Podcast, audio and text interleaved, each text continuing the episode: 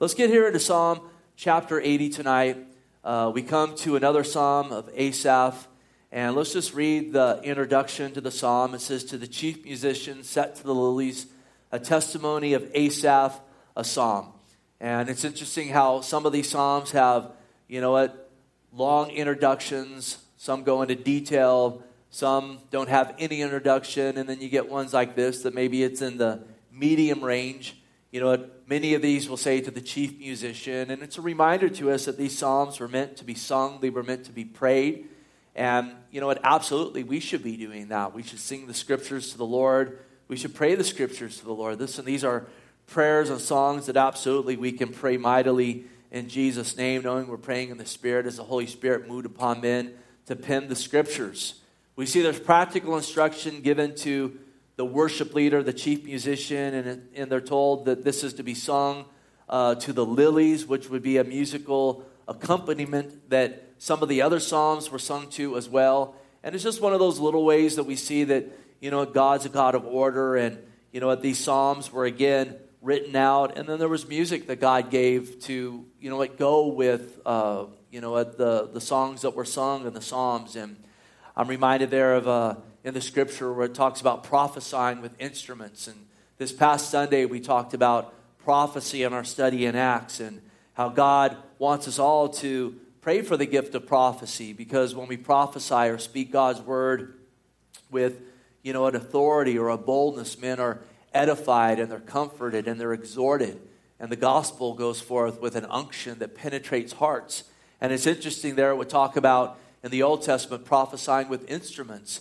And that just shows there that, listen, music can be used, unfortunately, for evil, but it can use, be used for great good, for glorifying God and honoring the Lord and doing that in a prophetic manner to his glory. And so we see that instruction given and then again, we see it's another psalm of Asaph. And some of these songs were written by Asaph, others by his children. We know that there's 12 of them. And we talked a lot about Asaph and even the impact that he made on his children and the future generations in his family. And I like to remind us of that as we're going through this because I think it gives us insight, you know, in our desire to parent our children and raise them in the way of the Lord and make an impact on the next generation. This is a man that we can look at and see how God worked in his life, and we can learn from his prayers and absolutely from his actions and so forth. Good counsel for us to walk in. And as he says here, this is a psalm, uh, it's a testimony, it's a psalm, uh, it's a witness again to who our God is, a testimony to who our God is, and it's also a prayer. This psalm really is a prayer, and it's a prayer for deliverance on behalf of Israel. We'll see that Israel was in a time of uh, oppression. We could guess of when that time is. We're not going to do that tonight because we know there were several times in the Old Testament where Israel was in a place where they were uh, oppressed, and it seems uh, that that's the case this time because of you know what their sin and so forth. And we see even a crying out in this for the Lord to shine His face upon them. And absolutely, when that wasn't the case, it's not because God wasn't wanting to shine His face upon them. It's really because they had turned their back or their countenance from the Lord Himself. So we'll keep that in mind as we'll see it coming up many times in the psalm this prayer for the Lord to shine His face upon the nation. And it's something that really we should want every day in our own lives to have the Lord shining upon us for us to be found walking in the light of the Lord. So let's get into the psalm here. We'll read a verse or two at a time and go through this and hopefully get greatly ministered to tonight and just receive what the Lord has for us. So he says here, Give ear, O shepherd of Israel, you who lead Joseph like a flock, you who dwell between the cherubim, shine forth. And it's interesting because once again we see Asaph, and again, 12 Psalms have his name or his children's name upon them. And several of these Psalms, you know what, are prayers crying out to the Lord for help. And so, again, once again, we see Asaph crying out to the Lord for help. There's not just one Psalm of him crying out to the Lord for help, or just, you know what, one mention in one of the Psalms of saying, Hey, Lord, we need you. But you see it continually in these Psalms an ongoing crying out for the Lord's intervention, for the Lord's hand to go forth, for the Lord to intervene. And listen, this is God telling us and reminding us that we should be, a people as well that are crying out to the Lord. Not just in big things, not just when our life gets disrupted or our course of life gets disrupted, but in all things. Listen, the Lord encourages us to cry out to Him continually. We're told in the scriptures, in fact, to pray without ceasing, that it's God's will for us that we'd be a people who pray without ceasing. We're told to cast our cares upon Him, knowing He cares for us. And we're not told there, you know, just the big cares, but don't disturb God with the small cares, but we're told to cast all our cares upon Him, whether they be small, whether they be large. And then we're told there, and I think this is a fitting reminder for us tonight in Philippians 4 6, it says, Be anxious for nothing.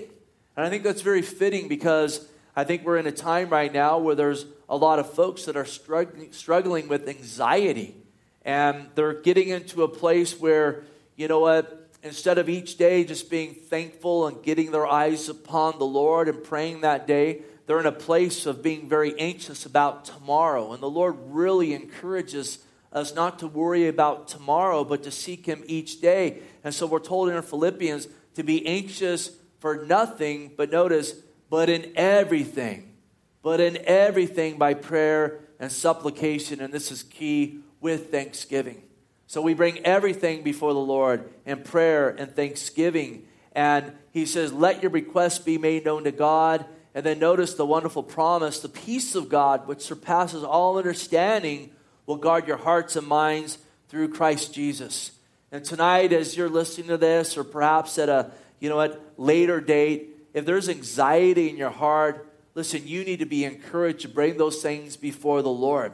Absolutely, to cast them upon God to begin to count your blessings and give thanks to the Lord and let the Lord shine his face upon you and bring a fresh peace that can only come from him and to guard your hearts and minds. Listen, our hearts and minds can go off in all kinds of craziness when we start leaning on our own understanding. And we're told not to do that in the Proverbs, but instead to acknowledge God in all our ways. It'll make our path straight. And you see Asaph once again crying out to the Lord crying out in the midst of his anxieties and the anxieties that had come upon the nation of Israel and the oppression that came upon them. And listen, as the psalm unfolds, you'll see the peace of God coming upon Asaph, as so many of these psalms do. Towards the end, the tone moves from crying out to God to knowing God has heard their cries and God will be faithful to them. And absolutely, we have those promises in Christ Jesus tonight.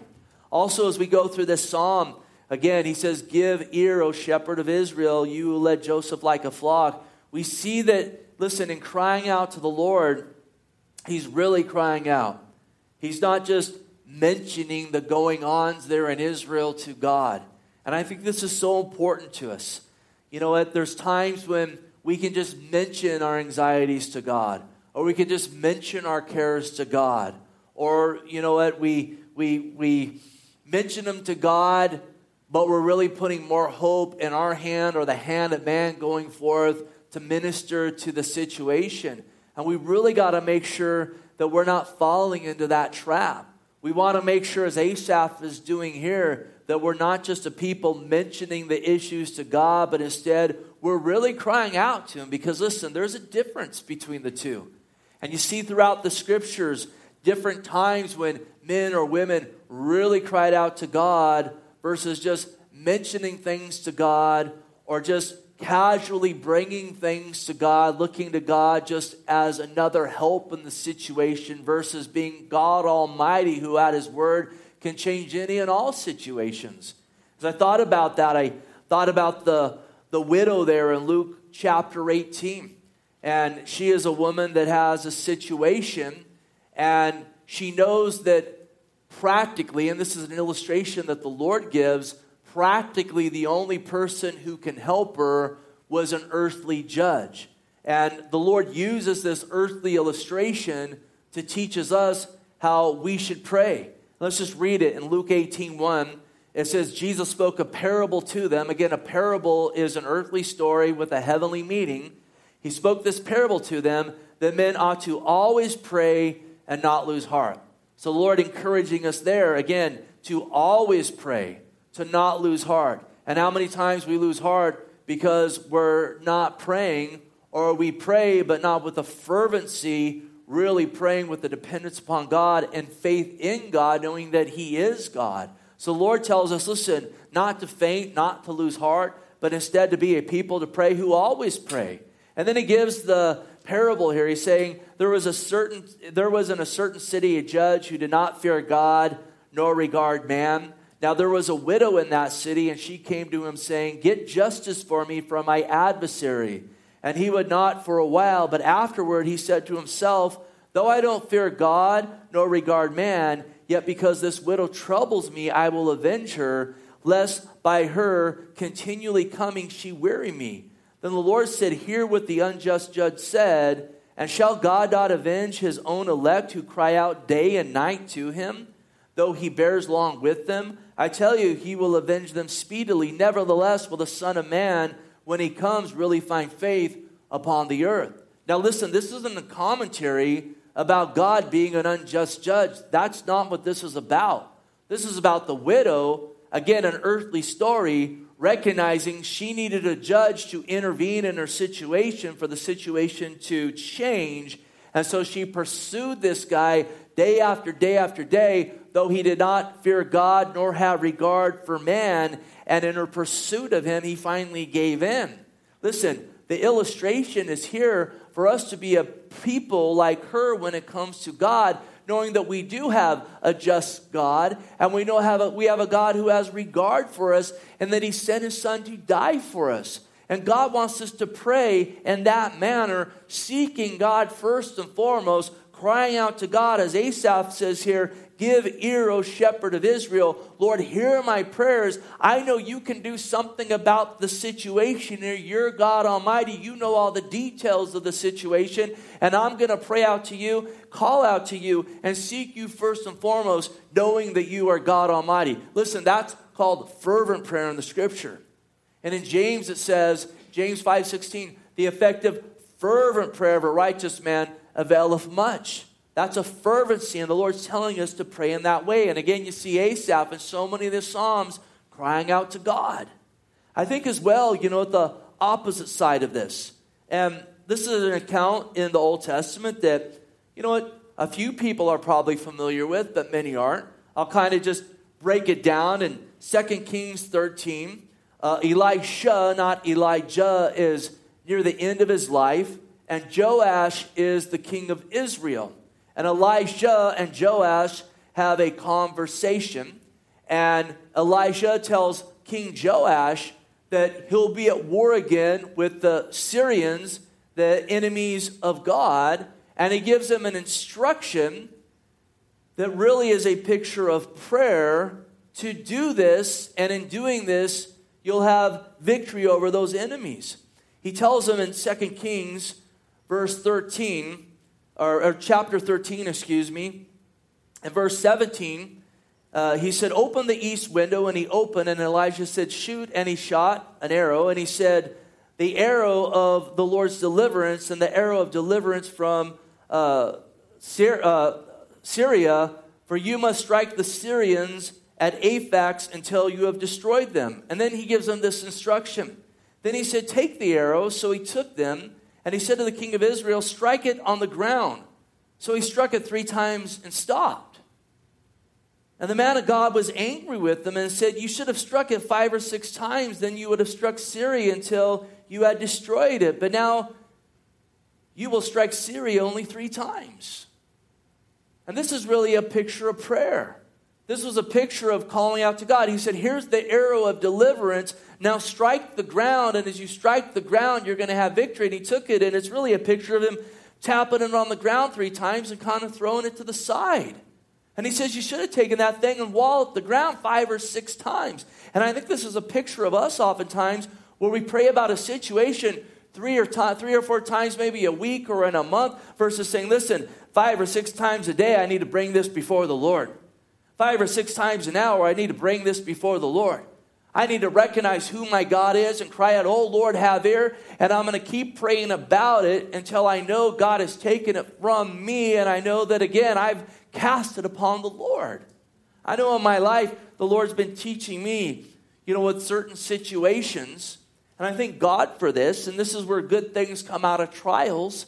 That when trials come up, I got an option to begin to think about how I'm going to respond to that trial. And there's a place for that. But He's really shown me that, listen, when those things are going on, whether maybe it's something that someone I love is going through, or someone who I love is sick, or perhaps it is, you know, just someone who I know of who's sick, or a situation, you know, in the world or whatever, that when those things come to my mind, the first thing that I need to do is pray. And even if it's a simple of, Lord, I want to bring this before you again. Lord, I want to pray for healing for this person again. And above everything else, first and foremost, just bringing that to the Lord first and foremost. Lord, I know there's things, and I know sometimes you get practical wisdom, and I want that, but first and foremost, Lord, I bring it before you. And I can't tell you how many times in doing that that I've seen a breakthrough and the Lord come and work a move. And I, and I know it's not me, it's not my prayers, but it's who I'm praying to. And God honoring His word because God honors His word. And when He says the effective, fervent man of prayer of a righteous man availeth much, indeed they do. And praise God, the righteousness isn't mine, but the righteousness has been given to me through the work of Jesus Christ, my Lord and Savior. We have right standing with God the Father through the shed blood of Jesus Christ, and we can boldly come before Him in our time of need and cast our cares upon Him. And indeed, He helps us and He aids us and He goes before us. And so, again, give ear, O shepherd of Israel. We'll, we'll get going a little faster here. I know that you know that's a long time on the first word here, but that was on my heart tonight, and I I want to be obedient to share that. And I hope it's an encouragement to all of us. You guys listening, it's an encouragement to me that let's be a people that, again, cry out continually and cry out fervently. And again, it's a picture of us hitting that arrow five, six times an hour, whatever it needs to cry out to God, knowing He's God. Listen, our faith fully be in Him above everything else. He is God. And then He says here, you lead Joseph like a flock.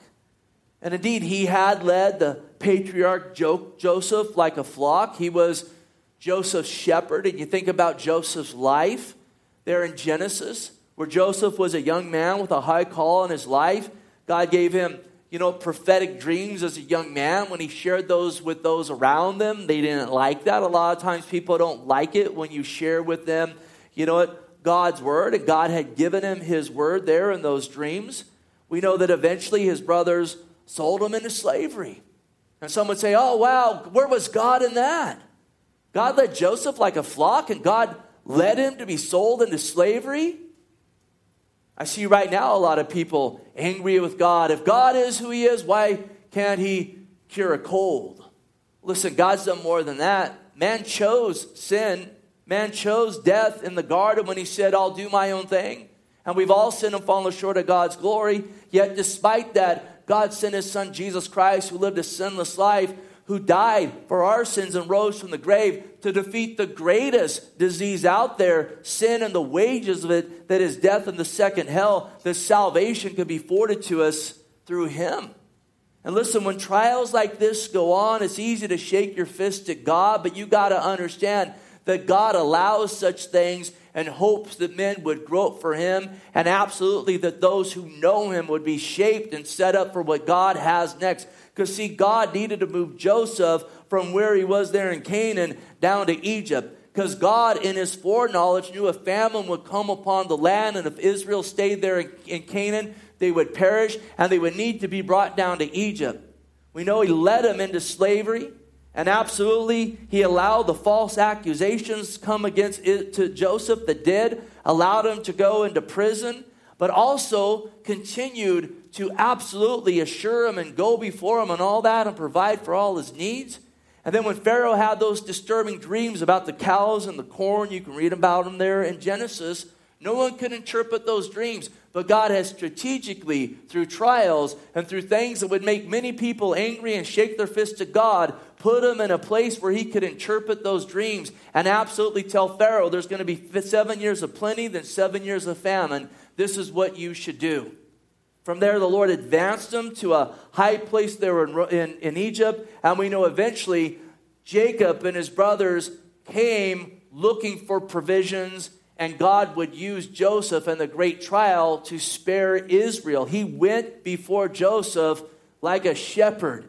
And sometimes, listen, to lead us into one green pasture to the other, there's some rocky roads to go through, but our shepherd will never leave us. He'll never forsake us. And we got to remember that the Lord allowed that to happen to Joseph to spare Israel. And we know eventually out of Israel who would come? Our Lord and Savior, Jesus Christ. And so it's so important that when we're going through trials, we're going through difficulties, that we don't do like the world does and shake our fist to God and say, God, where are you? Listen, if He's your Lord and Savior, He is with you to the end of the age. And all the things that He allows to happen in our lives, it absolutely is with a heart to work those things for His glory and for our good. Not all things are good, but God absolutely works all things for good in the life of the believer.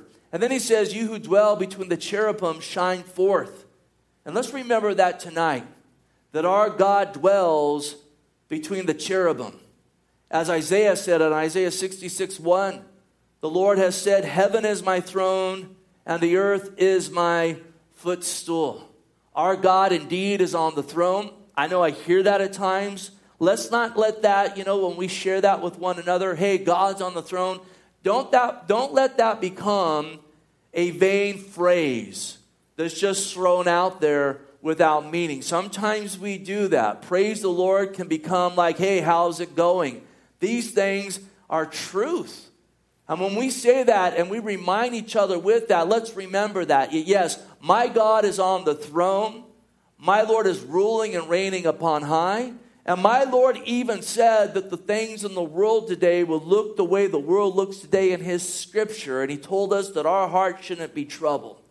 He told us it's a fallen world, and yet He's coming back soon to establish His kingdom on this earth for a thousand years. And in Christ Jesus, we know that we will rule, that we will reign with Him. And the day will come when, listen, there will be a just judge over the earth, ruling with a rod and iron, the Lord Jesus Christ. And he cries out, Shine forth. And this is something that comes up in this psalm, which we're going to, you know, kick the pace up here in a minute, that comes up several times. Shine forth, Lord. Shine your face upon us. It's Asaph recognizing that there's a call for us to walk in the light and asking the Lord to shine his light upon them. Shine forth your light into a darkened path that we can see, that we can be led by you. And it's a prayer that we should have. Shine forth, Lord. Shine your face upon us. Lord, we're looking to you. We need you. We need you to illuminate the situation so that we can be led by you. And then he says in verse 2 Before Ephraim, Benjamin, and Manasseh, stir up your strength and come and save us. So this was an acknowledgement, and these are three of the tribes of Israel. I think this could absolutely you know what, be a picture of all the tribes of Israel. He chooses three here, and Ephraim and Manasseh in particular were very large tribes, and Benjamin, you know, at times was a flourishing tribe. And so he says, listen, before these tribes, before these mighty tribes, stir up your strength. And it's an acknowledgement of though they were mighty outwardly, they were recognizing, we're weak without you, Lord. We're but dust without you. We need you. And listen, you want to know when the Lord can work strong in your life? It's when you humble your heart and you recognize how frail we are, that we're but dust, that we're nothing without Him. It's when we start thinking that we're something that we get into trouble, and there's a grieving of the Holy Spirit and a correction of the Lord. As the proverb says, pride goes before the fall. But when we humble our hearts before the Lord, you know what? As Paul said there in 2 Corinthians 12 10, he said, When I am weak, then I am strong. Listen, that opens the floodgates for the work of the Holy Spirit, for the Lord to exalt us in due time, because when there's a heart of humility, we want to exalt the Lord all the time. And then he says, Come and save us. And again, it's a crying out to the Lord Lord, we need your help. Lord, we need your intervention. Lord, we need for you to come and work and move. And listen, sometimes that's all the prayer can be. Sometimes we don't even know how we should pray, or maybe we don't know the right words. And listen, a prayer like this Lord, show your strength, shine upon us, come and save us. Lord, you know all the details. God, you don't even need me to reiterate the details that I know when you know all the details. And you don't even need my two cents in it of how, you know what, everything should pan out. All I know is that we need you to move. We need you to flex your muscles. We need for you to shine your face on us. And we need for you to come in and save this situation. Bringing that before the Lord continually. I think that's a good prayer for us tonight, for our nation tonight. Verse 3 says, Restore us, O God. Again, cause your face to shine, and we shall be saved. And so it's a cry for restoration. And indeed, praise God, He's a God who restores. We talked about this Sunday in our study in Acts as we looked at the prophet Joel, as Peter was quoting the prophet Joel there on the day of Pentecost, telling them that prophecy was being fulfilled in their midst as the Holy Spirit was being poured out. And we talked about the prophet Joel, how he prophesied to the children of Israel that they were going to go into a captivity in that that they were to repent and get their eyes upon the Lord. And then he gave them an assurance that even in the trial, God would be faithful and that he would restore what the locusts have eaten. And I praise God. I thank God for that. Listen, I, I, I, I have seen the Lord. You know what? Asaph is giving a testimony here. Listen, I can give a testimony and bear witness in my life that we have a God that restores what the locusts eat. I know that firsthand in, in, in coming to the Lord as a young man and having a life that had been ravished by the locusts, so to speak, because of sin and my choices and my actions, and seeing God not only forgive me, but begin to restore me and renew my mind and set me on a path of service of Him, a path of life when I was on a path of death, when I didn't deserve any of it. And I've seen over and over again in my life as a follower of Christ and as a minister where locusts came in because of my bad decisions or sinful actions that perhaps I even justified as something that was good. Maybe there were good aspects of it. Or even times when, you know what, trials came in that perhaps were a trial of perfection that God brought, where it seems like things were getting whittled away and taken away, and then God working through those things for greater good. And you know what? To, to grow and shape and mold and redirect and so forth. And absolutely, He is the Lord and the God who does that. And it's why it's so important. And listen, when the locusts come in and begin to eat away, we don't start shaking our fists and say, Why, God? But instead we say, Oh, Lord, we need you, God. What are you trying to show us? Let us humble our hearts before you. Search me, God, and know me. Try me and know my anxious thoughts. See if there's any hurtful way in me. And if there is, remove it and lead me in the everlasting way. Lord, begin to restore with the locust of Eden through your hand of restoration. And indeed, He'll be faithful. Listen, tonight, maybe you're watching and you know what your life looks like super locusts have come through and everything has been chewed down and it just looks like there's no hope, I want to tell you there's hope in Jesus Christ. As long as you have breath in your lungs, the Bible says, whoever calls upon the name of the Lord will be saved. And if you're a Christian brother or sister who haven't been walking in the light, but in the darkness, and as a result, the Lord has allowed the locust to come in and chasten you, it is time to humble your heart, to call upon the Lord, to repent, and allow the Lord to begin to shine his face upon you and bring healing in your land. He'll be faithful to do that. Again, restore us, O God.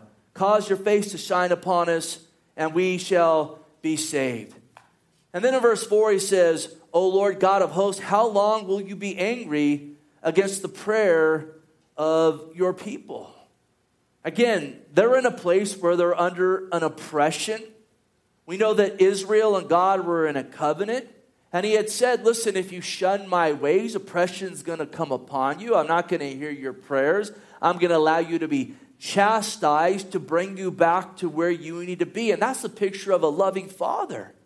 And so, in the midst of this, Asaph and most likely many others were crying out to the Lord in the midst of this lengthy trial of correction. And he asked the question, How long? How long is this going to last? And boy, it's easy to get into a trial and begin to cry out, How long? How long, Lord? I know what's going on right now. A lot of people are saying, How long? How long is this going to happen? How long, you know what, are we going to be in a place where we're being told that you can't come and congregate together? How long is this going to unfold for? How long until I get to go back to work? How long before we can get going back to business, going back to athletics, going back to these things that God gave us to enjoy that we're not allowing being allowed to enjoy right now? And listen, the question shouldn't be how long. You know what it should be? Lord, shape me right now, God. Burn away the dross out of my life right now. Lord, strengthen me right now. Lord, let your perfect timing prevail. Because listen, what's going on in the world today is not a surprise to God. He knew it was going to happen before it happened. He knows even the reasons behind it. He knows, again, as there's a lot of people saying, Why is this going on? And a lot of questions, and I think a lot of good questions, and I think we should question things. We're called to test all things, and we should do that. But listen, what we do know for sure is that God is allowing it to happen. And I can guarantee you, as a follower of Jesus Christ, are you a follower of Jesus? If you are, say amen to that. Maybe type it in right now. Amen. He's my Lord and Savior. We can know this. God has allowed this trial to come and to affect us as individuals and a church. And instead of saying how long, we should say, okay, Lord, this is what's going on. Shape me right now. Mold me right now. Prepare me for what you have next right now. Let me thank you right now and rest in you right now, knowing that your perfect timing indeed will prevail. Verse 5, it says, You have fed them with the bread of tears and given them tears to drink in great measure. And again, he's talking about Israel in the midst of the trial. They'd gone from the foolish house of laughter into a place of mourning before the Lord. And indeed, it is a foolish thing to continually to be in the house of feasting and never to visit the house of mourning. Listen, it's better to cry now and smile later than to smile now and to cry later. And uh, there's some famous tattoos that some people have of, you know, those faces. Smile now, cry later. Better to cry now, smile later. And they had been smiling, no doubt, in rebellion, and now God had brought an affliction upon them, not to harm them, but to bring them back to Him. And we get this instruction in the Word. It's, you know, what a call to have a sober mentality in life. To understand that, yes, there's pleasures in life and, and moderation. There's nothing wrong with enjoying them and thanking the Lord for them. But when we just live for the passing pleasures of the world, when we love pleasure more than God, that is a foolish, foolish pursuit. The end of that is death. In Ecclesiastes 7 2, Solomon said, Better to go to the house of mourning than to the house of feasting, for that is the end of all men. And the living will take it to heart. Sorrow is better than laughter, and a sad countenance, the heart is made better. Again, in a sad countenance, the heart is made better. The heart of the wise is in the house of mourning, but the heart of the fool is in the house of mirth. And I'd hope even right now, as a follower of Christ, you know what? As a lot of things have been shut down, that we would recognize listen, this can be a good thing for people to humble their hearts in hopes that they would begin to be more thankful to God who's blessed us with so many freedoms. That we'd be more appreciative of all that God has bestowed upon us. Because yes, sometimes God will bring to us, bring us to him through correction, but Romans also says that his kindness leads us to repentance. And yet when men aren't thankful for that kindness, they're going to get blinded to the call to repentance. Verse 6, he says, You have made us a strife to our neighbors, and our enemies laugh among themselves. Restore us, O God of hosts. Cause your face to shine, and we shall be saved. And in this pattern with Israel, when they would come to a place of oppression that the Lord would allow, it almost always came because Israel would forsake God to pursue the world's idols. They would go and party with the world trying to find life. And when the believer behaves like the world and the church operates under the philosophies of the world. Hear this. Listen, not only does it make no impact upon the world, it actually destroys our witness, and we, as followers of the Lord, become a joke to the world. Because he says, You made us a strife to our neighbors. Strife means we're a joke to them. They laugh at us. And then he says, Here, our enemies laugh among themselves.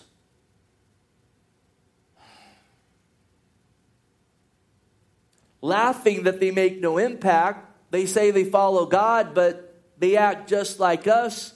And no doubt as well, laughing that the Lord was chastening them, even rejoicing in the oppression that come upon them. And beautifully, listen, we get instruction from Asaph here. Instead of being sidetracked by the wicked, acting like wicked men, we need to cry out to him. We need to say, Lord, forgive us, save us, restore us, direct us, shine upon us, and we're going to be saved. And how sad it is, is it to be in a place such as that and refusing to cry out, refusing to call out to the Lord. Thinking about that, and I thought about another Old Testament king, King Asa. And you can read about him in Second Chronicles 16. He was one of the kings of Judah. And when Asa was a young man, a, young king, I should say, they were in a place where Egypt attacked them with a million man army. And listen, that's a large army by today's standards. In the ancient world, this is, this is something like a plague coming upon you. No doubt all the forecasters said, We're going to lose. Our economy is going to be destroyed. We're going to be taken into captivity. This is the end. A million Egyptians that are well trained are coming against us and they're going to run us into the ground. And you know what Asa did? Asa cried out to God and he put his dependence upon God. And he stood in the promises of God that God had brought Israel together to bring the Savior of the world forth. And God intervened and gave them victory when it looked like surely gloom and doom was going to prevail. Later, Asa, as an older king, is in a familiar place again. This time, his brothers to the north, the nation of Israel, because at this point, Israel and Judah are split. They're threatening to come against Asa and Judah. And for the most part, Israel's kings were ungodly. And he's threatening Asa to come against him. And as an older man, instead of saying, Listen, God saved us from a million man Egyptian army, surely he's going to save us from these men that know better. But instead of doing that, you know what he did? He went and he hired the king of Syria to protect them. And they diverted the problem. The problem went away. Syria went and they attacked some of the cities there of Israel, and it seemed to all go away and it seemed fine. But then a prophet led by the Lord came to Asa.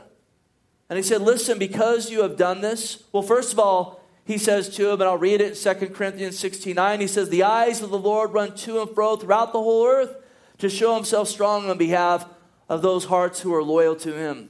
And then he says, In this you've done foolishly. Therefore, from now on, you'll have wars. You've done something foolish here. God's eyes go to and fro throughout the earth to show himself strong on behalf of those whose hearts are him. And you've seen it before. You saw him go before you and defeat a million man army, but because you've done this, because you didn't cry out to God, but instead you took things into your own hands, you're going to have war from here forward. And you would think at that point, Asa, having seen the hand of God and be familiar with God, would have fallen on his face and say, Oh Lord, forgive me. You know, we serve a God of forgiveness, a God of restoration, a God who's opposed to the proud, but who gives grace to the humble. Asa had sinned, but we have a God of grace who no doubt would have forgiven him and met him where he was at. But instead, Asa didn't humble his heart. He refused to cry out. It says in verse 10 Asa was angry with the seer and put him in prison. And he was enraged at him because of this. And Asa oppressed some of the people at that time. Note that the acts of Asa, first and last, indeed, they're written in the book of the kings of Judah and Israel. And in the 39th year of his reign, he became diseased in his feet and his malady was severe. Yet in his disease, he did not seek the Lord, but the physicians. How sad is that? A man who knew of the Lord, a man who'd seen the mighty hand of God prevail, and then he backslid and walked in the counsel and the ways of the world. And the Lord called him out on it.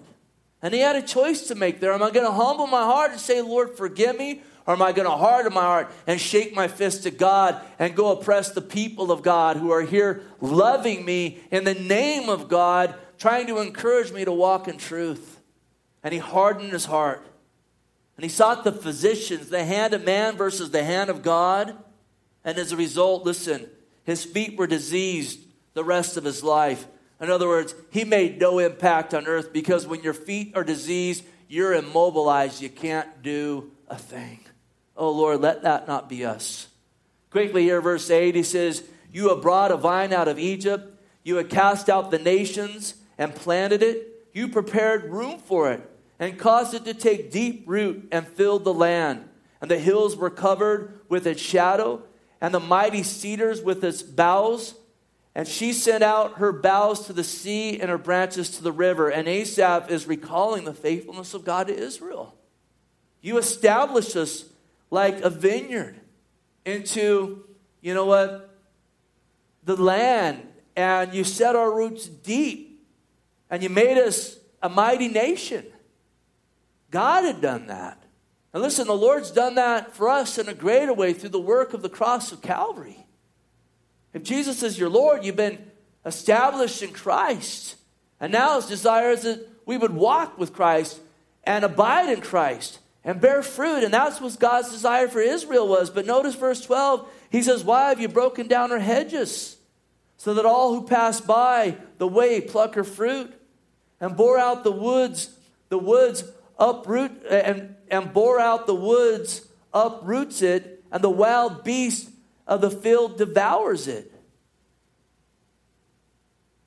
He says, You established us to bear fruit, yet we're in disarray. Why? Was it because of God's lack of faithfulness? No, it was their sin. They had pushed him out. You see the pattern of that in the Old Testament with Israel, with Judah. And listen, let's make sure that's not us. As a follower of Christ, are you walking in the light of Christ? You know, the Bible says, let all who name the name of Christ depart from iniquity. Listen, holiness is not a bad word, it's a good thing. It's called wanting to walk with the Lord in His ways wanting to be in that place where we're walking with a sober mind. Where we're not in a place of saying, Yeah, I'm saved, but I'm going to go walk in the darkness away from the light of Christ and I'm going to allow the devourer to come in and devour me because, again, in that covenant they had, the Lord said, Listen, if you shun me, the devourer is going to come in. And your, fruit, your fruit's going to be plucked up. Your trees are going to be uprooted. Your hedge is going to be broken down. We're told in 1 Peter 5 8, be sober, be vigilant, because your adversary, the devil, walks about like a roaring lion, seeking whom he may devour. Resist him steadfast in the faith. Be sober minded, be vigilant, resist him. Listen, you know how you resist the devil? It's quite simple. You draw near to God and he'll draw near to you. It says, resist the devil and he'll flee from you. You draw near to God, you walk in the light. And they hadn't been doing that. And as a result, the devourer came in. Maybe that's the case tonight with you. The devourer has been running amok. Your joy's gone. There's not an unction, a power of the Holy Spirit's not evident in your life. You don't got a zeal for God to worship God. You're walking in things that are not of, not of God, and it's pleasurable for a season. But that's it. And death is set in. Listen, humble your heart and come back to. Cry out, Lord, shine your face upon me, and don't give them lip service. Do real business with God. Verse 14 Return, we beseech you, O God of hosts. Look down from heaven and see, and visit this vine, and the vineyard which your right hand has planted, and the branch that you have made strong for yourself. It is burned with fire, it is cut down, they perish at the rebuke of your countenance. Again, a cry, Return, Lord. Come restore the vine. They've cut it down, but they're going to perish at your rebuke. Again, they were under oppression. And he's saying, Lord, at your rebuke, the oppressor will be cut down. We're in a place as followers of Christ where we're engaged in spiritual warfare. The Bible says in Ephesians 4 don't let the sun go down on your anger, don't sin, and give the devil a foothold.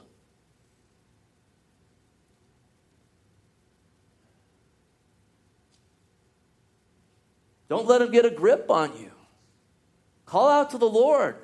Draw near to God, he'll draw near to you. Resist the devil, and he'll flee from you. Watch the Lord come and intervene and start to work. Oh boy, he is so faithful. He is so good. In fact, he's yearning for us to cry out to him to say, Lord, we need you. You know why? Because he's a jealous God and he loves you so much and he knows what he has for you is so much better than the idols and the demons and the devils of this world have to offer. And boy, they make things look really pretty, don't they? I think of Proverbs where it talks about the young man being lured into the house. Again, the illustration given being lured into the house by the woman whose lips drip with oil. Foolishly not knowing that, you know what, you go in there and the stairs there, they lead down to hell. Pleasure for a season, but the end it brings forth death. They perish at your countenance. And then in verse 17, he says, Let your hand be upon the man of your right hand upon the Son of Man who you, you have made strong for yourself. And listen, this is a two part word here. This is a, a prophetic utterance about the Messiah who would come, the man of his right hand, the Son of Man who the Father made strong for himself. Praise God for Jesus. Jesus Christ, who came in the strength of the Father to the will of the Father, who said, If you see me, you see the Father. To go to the cross no ordinary man could do that. It had to be the Son of God, the Son of Man, God who took on the form of man, who went to the cross, who bore our sins, who death could not hold down, who rose from the grave and defeated sin, death, and Satan, that whoever calls on his name will be saved. And indeed, if you have, you are. And if you haven't, you can. And I'll tell you from there, God wants to strengthen us. God wants his hand upon us. God wants to go before us. Paul told Timothy in 2 Timothy 2 1, Therefore, my son, be strong in the grace that is in Christ Jesus. The grace that's where? Where's grace found? In Christ Jesus. And number one, knowing Christ Jesus as your Lord, and then walking in Christ Jesus. Taking up your cross and following Christ Jesus. Walking in the light as He is in the light.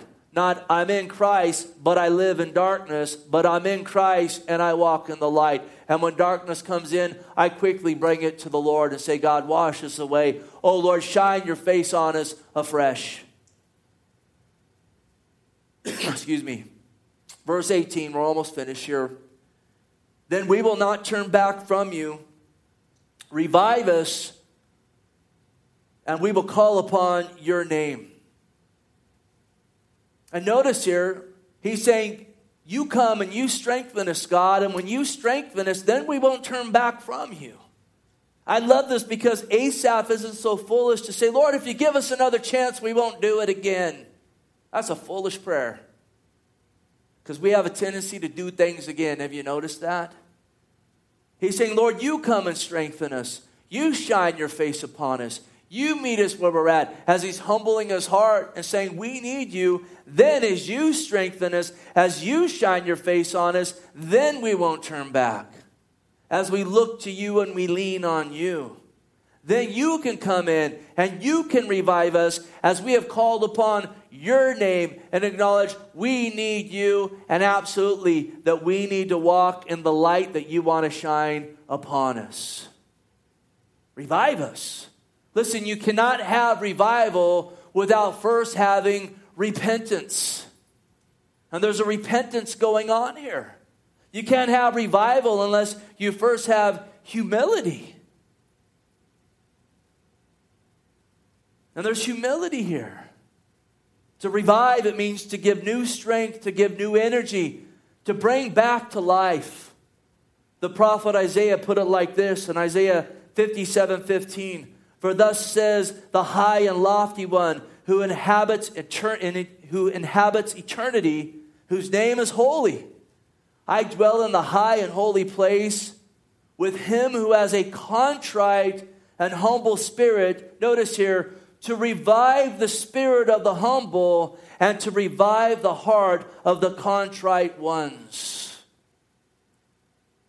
Really, what it comes down is surrendering to the Lord. We need you, God. We're nothing without you. Revive us, wash us, cleanse us.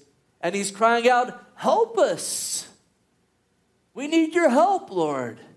We need you going before us. We need your face shining upon us. And then he closes the psalm Restore us, O Lord God of hosts. Again, the restoration again. He's the God who restores. Restore us, O Lord God of hosts. And then once again, he says, Cause your face to shine upon us, or to shine, excuse me, and we shall be saved. Shine your face. Shine your face upon us. We have such an awesome God. Listen, at His Word, everything changes. I had this marked earlier in the message and I didn't share it, but I want to close in it. Again, in verse 3, he said, Cause your face to shine upon us and we shall be saved. He closes in verse 19, Cause your face to shine and we shall be saved. It's that picture, Lord. There's darkness here, but if you just shine your face, the floodlight of Christ will come and immediately everything will be changed. You know, at His Word, everything changes. I think sometimes as we wrestle and struggle through things, we're thinking, oh boy, it's such a mighty mountain. Boy, if God comes, maybe He can move it an inch. And we forget that, listen, God's the one that made that mountain, allowed it to be there for whatever reason. And in His Word, that mountain could become not just a molehill, but nothing. When God gets involved, and we allow God to get involved, I should say, things begin to change for His glory, for His praise, for our good. Think about Jesus and the disciples. When they're out there on the boat again, they're at the Sea of Galilee, Sea of Tiberias, a lot of different names for us for it. But in Luke 8 22, it says, Now it happened on a certain day that he got into a boat with his disciples. And he said to them, Let's cross over to the other side of the lake. And they launched out. But as they sailed, he fell asleep. And a windstorm, a windstorm came on the lake, and they were filling with water and were in jeopardy. And they came to him and woke him, saying, Master, Master, we're perishing. Then he arose and rebuked the wind and the raging water, and they ceased, and there was a calm. They cried out to the Lord, and guess what? At his word, everything changed. And then they stepped back and they said, Who is this that even at his word, the wind and the sea obey him? Was God Almighty is who that is. Cry out to him. Lord God, we bless you, we praise you, we thank you, God. We thank you for Psalm 80. Oh Lord, how blessed are we are to open your word tonight, be able to study it together, God. Lord God, as we close in prayer, Lord, I just want to pray, God, once again for, Lord, all those tonight, God, that have been with us and the Lord willing, those that will view this in the future. First of all, God, we want to just lift up the body of Christ to you, Lord. I just want to pray, God, that, Lord, you'd shine your face upon us afresh, God. And God, I pray, God, that we would understand, Lord, that revival is predicated upon repentance and humility. Oh, Lord God, let us humble our hearts before you, Lord. God, where we've strayed from you, Lord, where we've made it more about us, not about you. Lord, where we've adopted, God, the ways of the world like Israel did when the oppression came upon them. Lord, wash us and cleanse us and help us as individuals, God. Oftentimes we talk about a sweeping revival across the land, and yet you want to revive each one of us every single day. And I would hope right now, God, that each one of us would say, Yes, Lord, revive me. Yes, Lord, help me. Yes, Lord, forgive me. Yes, Lord, strengthen me. Shine your face upon me. so that I can be a shining light to the world around me, pointing those around me to Jesus Christ. And if you're here tonight with us and you don't know the Lord Jesus, He loves you so much. He loves you so much that He went to the cross of Calvary to take the wrath due you and me upon Himself. He's a holy God. Listen, sin is not going to enter into glory, it just isn't. And unless our sins are washed, neither will we. The Lord wants to cleanse you tonight and forgive you and be your Lord and Savior. Humble your heart before Him. Call out to Him. Ask Him to forgive you and cleanse you.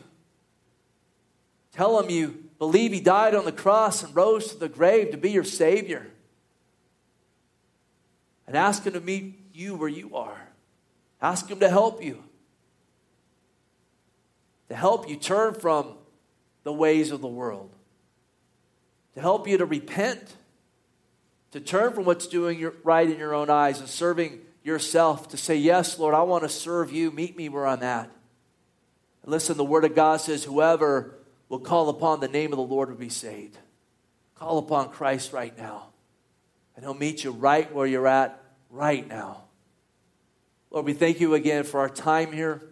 I just pray, God, that you would shine your face upon us, Lord. We just thank you that you're so good to us, and we pray these things in Jesus' mighty name.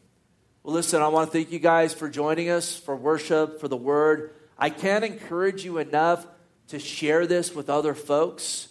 I know on Facebook it's real easy just to share it with others. We want the message of the gospel and of God's word to go far and wide. And it's a simple way that you can partake of that and sharing these messages with other people. We've been getting just phenomenal responses from the, the studies that have been online. And we, have all we've done this for a long time, but it seems like there's a real hunger out there where people are wanting to hear the truth. I've been just blown away by how many people have been following and coming to the page, and, and so many ministry opportunities are coming out of that. I think the Lord's doing a lot of great and mighty things right now. So, again, encourage you guys to share this. Be in prayer. I know that you are. And let's just continue to, again, bring these things before the Lord. And I encourage you as well, be looking for ministry opportunities now. Our God is very, very creative. And there's all kinds of opportunities to minister. And again, it starts even just right on our knees before the Lord. That's, that's the act of a minister, and probably one of the most effective, uh, you know what, ways we can minister is, is through prayer. So I encourage you in that. And then just a reminder this Sunday at 9 a.m., the service will stream Resurrection Sunday. We're going to have worship, we'll have a full worship set. Um, you know what? A, a, a, message of, of Christ's death and resurrection, a salvation message, which will be full of encouragement and edification for you, the believer, as well. And then from nine or from excuse me, eleven to one, in the parking lot, we're going to have drive through prayer and encouragement. We'll have food available if you need food. And we're going to have a gift bag for all the kids that are going to, it's going to be full of things that, you know, little treats and things, curriculum, along with the online teaching for the kids about the resurrection of Christ, which we're hoping you go home and, you know, you enjoy with them as, uh, you know, what you minister to your kids the things of the Lord. So, again, God bless you tonight, and uh, may the Lord shine his face upon you.